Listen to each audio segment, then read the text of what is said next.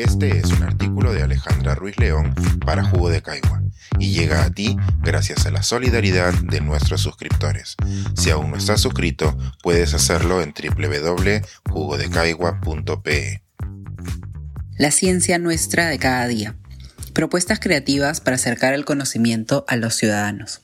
Hace unas semanas estuve de paso por Buenos Aires con una lista de recomendaciones turísticas más larga que las horas que iba a pasar en la ciudad. Entre los lugares imperdibles había de todo, librerías, monumentos, estadios y algunos museos. Como es frecuente, los museos de ciencia se encontraban en la sección de actividades familiares, reafirmando que estos espacios tienen como objetivo los niños y las niñas. Entre estos había uno que colegas divulgadores ya me habían sugerido en varias ocasiones, el Centro Cultural de la Ciencia. Este museo es diferente a otros que ofrece la capital argentina, ya que se enfoca en el encuentro entre la ciencia y la sociedad, revelando cómo el conocimiento actúa en nuestra vida cotidiana. Una propuesta alejada de aquello que muestra la ciencia como algo abstracto. Por ejemplo, cuando los museos incluyen experimentos sobre las leyes de la física, pero no explican cómo éstas actúan en situaciones comunes, como la caída de un objeto o el choque de un carro.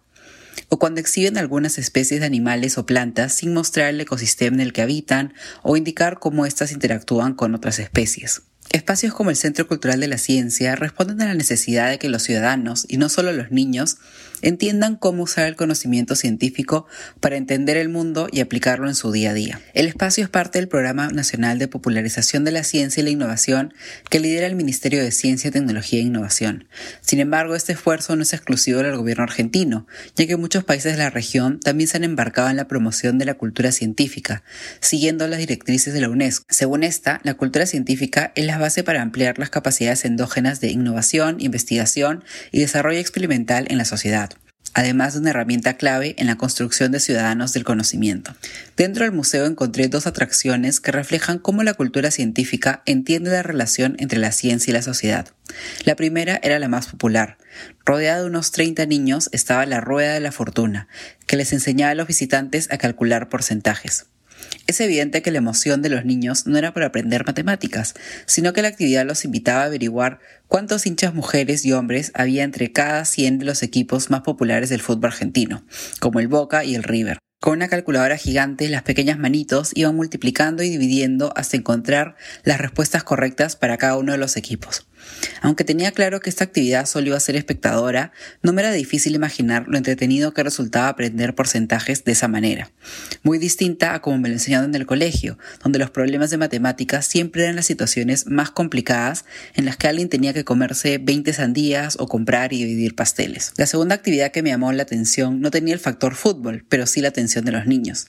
En un módulo llamado espacio publicitario, los chicos se recostaban en un sillón para tener un televisor encima de ellos, lo único que podían ver. En las pantallas mostraban comerciales falsos, pero muy realistas, en donde la ciencia se usaba con fines de marketing. Se incluían los típicos anuncios de pasta de dientes, donde 9 de cada 10 dentistas recomiendan una marca en especial, o aquellos en que se ofrecen productos mágicos que estaban científicamente comprobados. Los comerciales iban acompañados de explicaciones que ayudaban a los niños a discernir cómo la ciencia puede usarse de forma equivocada. Por ejemplo, cuando olvidan indicar que eran 9 de cada 10 dentistas entrevistados por la marca, o que científicamente comprobado no significa nada si no es un producto regulado o que se haya investigado. Mi única crítica a esta actividad es que los sillones eran muy pequeños y solo cabían los chiquillos, cuando realmente somos los adultos los que solemos caer en estas trampas. La popularidad y cercanía de estas dos actividades me recordó una que yo misma había hecho en el pasado, el ceviche científico. Aunque esta acción no era parte de un museo ni tampoco se vendía como cultura científica, sí lograba el mismo objetivo que las que observé en el Museo Argentino.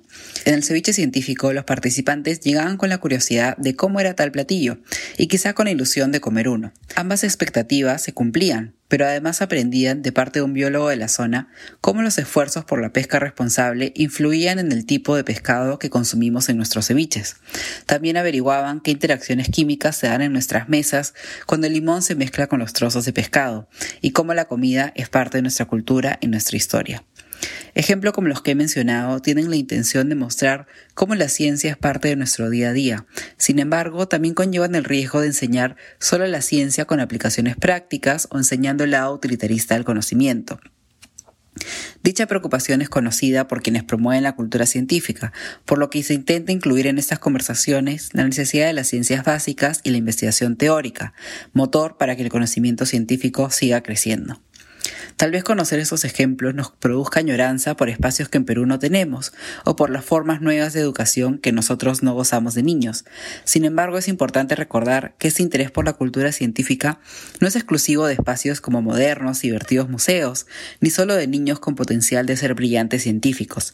El objetivo de la cultura científica es despertar en todos los ciudadanos, incluyendo los adultos y los no científicos, las ganas de buscar en la ciencia en los momentos más cotidianos de nuestra vida, desde un ceviche hasta las estadísticas del fútbol. Pensar, escribir, editar, grabar, coordinar, publicar y promover este y todos nuestros artículos en este podcast o sin cobrar.